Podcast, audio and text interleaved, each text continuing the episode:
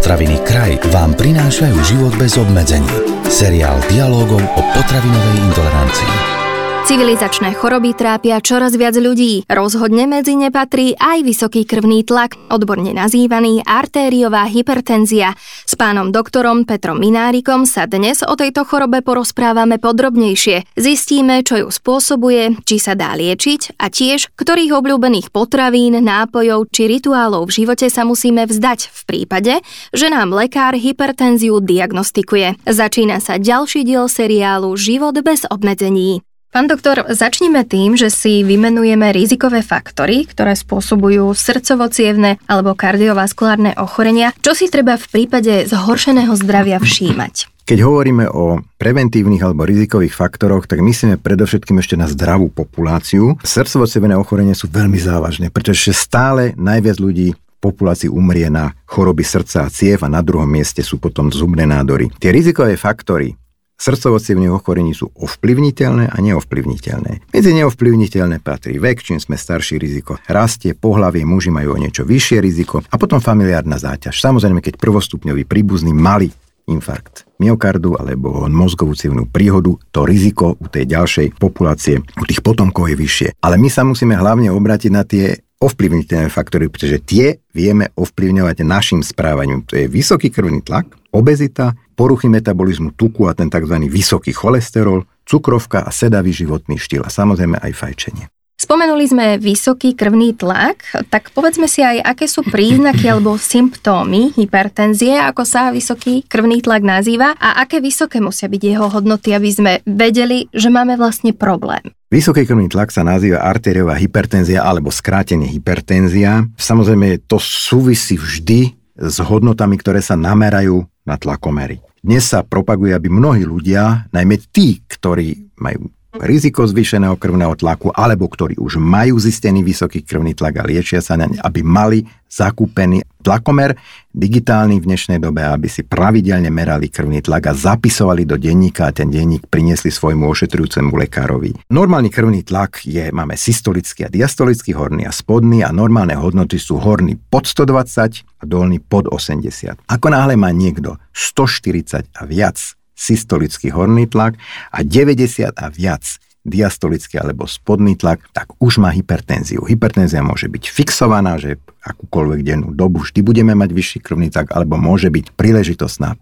pri fyzické námohy alebo pri rozčúlení tlak sa zvýši a keď človek je v kľude a v pohode, tak tlak je normálny, ale to už je taká labilná arteriová hypertenzia. Ako sa prejavuje vysoký krvný tlak, nemusí sa prejavovať vôbec nejako, čiže človek o tom nemusí vedieť, a to vtedy, keď ten tlak je dlhodobo zvýšený nad určitú normu, ale hýbe sa hore dole, to znamená je fixovaný na určité hodnoty a človek ich v podstate necíti. A keď dojde k náhlemu výkyvu, náhlemu zostupu krvného tlaku, tak ľudia môžu mať bolesti hlavy alebo môžu mať aj také neurčité, nedobré pocity na hrudníku, môže sa im aj točiť hlava, záleží od toho, aký bol ten východiskový tlak a ten, ktorý vyskočí teda tá hypertenzia alebo prípadne v hypertenznej kríze, tak už majú aj veľké ťažkosti. Ale predovšetkým by sme sa mali baviť o preventívnych opatreniach, aby sme zabránili vysokému krvnému tlaku, ovplyvňovaním tých mhm. ovplyvniteľných faktorov, alebo ako sa má správať už hypertonik, aby podporil medikamentóznu liečbu svojej hypertenzie aj svojim životným štýlom. Uh-huh.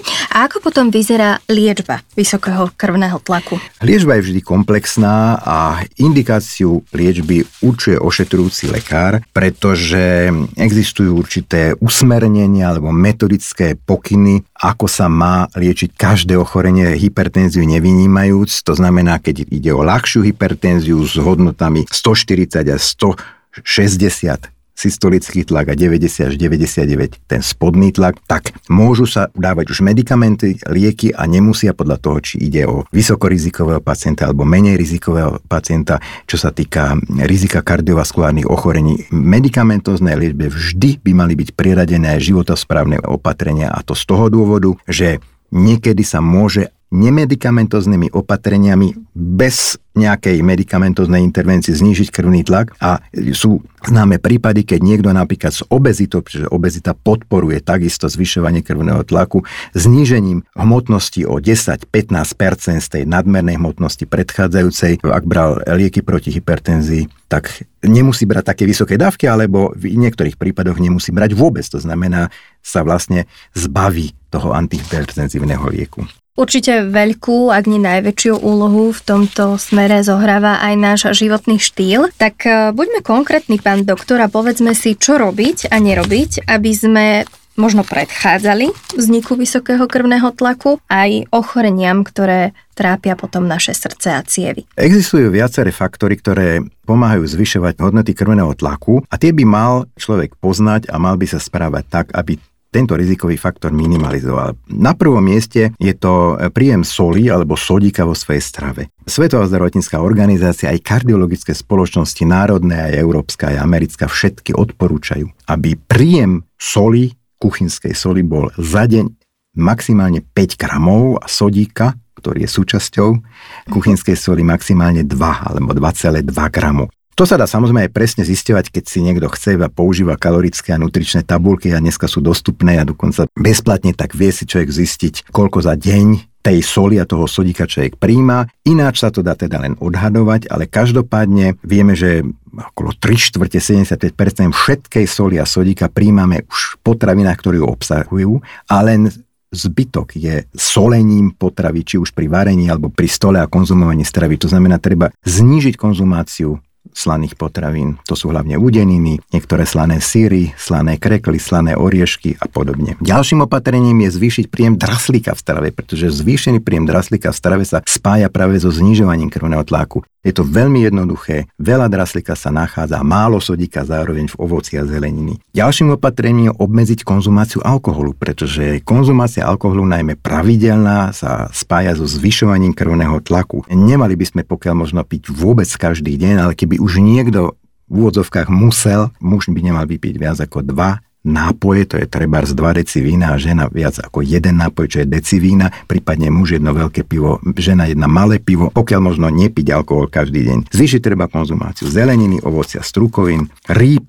nízkotučných mliečných výrobkov, celozrných obilnín, znížiť konzumáciu červeného mesa a udením, pretože tam je veľa soli, nasýtených masných kyselín. Veľmi zdravým modelom je stredomorská výživa. Stredomorská výživa sa dá praktizovať nielen pri stredozemnom mori, ale aj v našich podmienkach. Čo sa týka kávy, káva u ľudí, ktorí pravidelne kávu pijú, nezvyšuje krvný tlak. Ľudí, ktorí kávu nepijú, sú tzv. kofeín naivní jedinci, tých už je veľmi málo, lebo káva je veľmi obľúbený nápoj, môže dočasne ľahko zvýšiť krvný tlak. Pokým ľudia sú liečení hypertonisti, majú vyhovujúce normálne hodnoty krvného tlaku, tak si svoju kávičku, najmä ak sú to pravidelní konzumenti, dopriať môžu. Neodporúčajú sa sladené nejaké nápoje, ale to nemá priamy súvis s krvným tlakom, ale sladené nealkoholické nápoje zvyšujú pri pravidelnej konzumácii sklon k obezite a obezita zvyšuje krvný tlak. Treba znížiť nadmernú hmotnosť, to znamená redukovať nadhmotnosť ideálne o 10% v priebehu pol roka. Pravidelná pohybová aktivita je taký posledný, veľmi dôležitý faktor, ktorý takisto pomáha udržiavať normálne hodnoty krvného tlaku. A na to by som sa chcela opýtať, ak mám vysoký krvný tlak, tak aké druhy cvičení potom prichádzajú do úvahy? Ak je človek kompenzovaný pod vplyvom správne zvolenej medikamentóznej liečby a má zdravý životný štýl, ktorý podporuje normalizáciu krvného tlaku, tak primeraná fyzická aktivita primeraná pohybová aktivita je súčasťou tohto režimu a netreba sa báť nejakého neprimeraného zvýšenia krvného tlaku v dôsledku fyzickej aktivity. Netreba ísť do nejakých extrémnych polôch ani čo sa týka silových cvičení, ani čo sa týka aerobných kardiocvikov, ale rýchla chôdza alebo jemný poklus na striedačku schôdzov nezvyšuje tlak z dlhodobého hľadiska. Je to faktor, ktorý podporuje normalizáciu krvného tlaku a patrí do toho armamentária alebo do toho portfólia tých zdravých životných návykov pre zdravých aj pre hypertonikov. Nezabudnime ešte jednu vec, nefajčiť alebo zanechať fajčenie Fajčenie síce nezvyšuje krvný tlak, ale podporuje vznik aterosklerotických mm-hmm. plátov na stenách tepien, to znamená kornatenie tepien. Pán doktor, o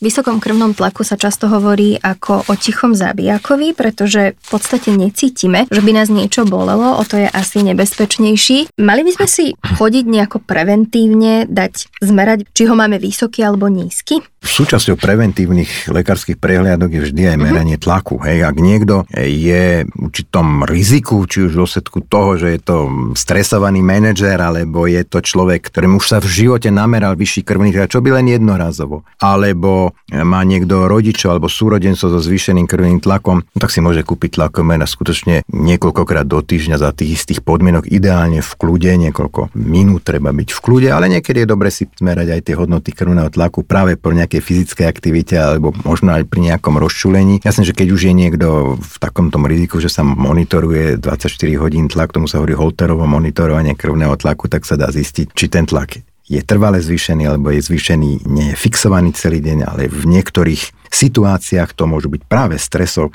situácie, trema pred nejakým vystúpením, pred nejakou prednáškou, rozčulil ma šéf, rozčulil ma manžel, manželka. To môžu byť áno, situácie, ktoré sa, no a to holterovo monitorovanie to zistí, alebo keď má človek tlakomer, no je pri ňom práve a nezabudol na to, tak si môže zmerať. Odporúčam zapísať si hodnoty krvného tlaku, napísať si ten deň, čas, hodnotu horného aj spodného a ešte tam dať aj poznámky, že čo človek pri tom robil. Hej, teda či to bolo naozaj v pokoji, alebo to bolo po nejakej situácii, po rozčulení, alebo po nejakej nezvyčajne intenzívnej fyzickej aktivite. Tichý zabijak, aj tak sa zvykne hovoriť vysokému krvnému tlaku. Nebolí a človek s ním dokáže žiť dlhé roky až kým nepríde zlom. Aby sa tak nestalo, veríme, že sme vás dnes v tejto súvislosti dostatočne usmernili. Na budúce sa s pánom doktorom Petrom Minárikom, odborníkom na zdravý životný štýl, porozprávame o škrobe, pretože nie je škrob ako škrob. Tento podcast vám priniesol kraj. Moderné slovenské potraviny.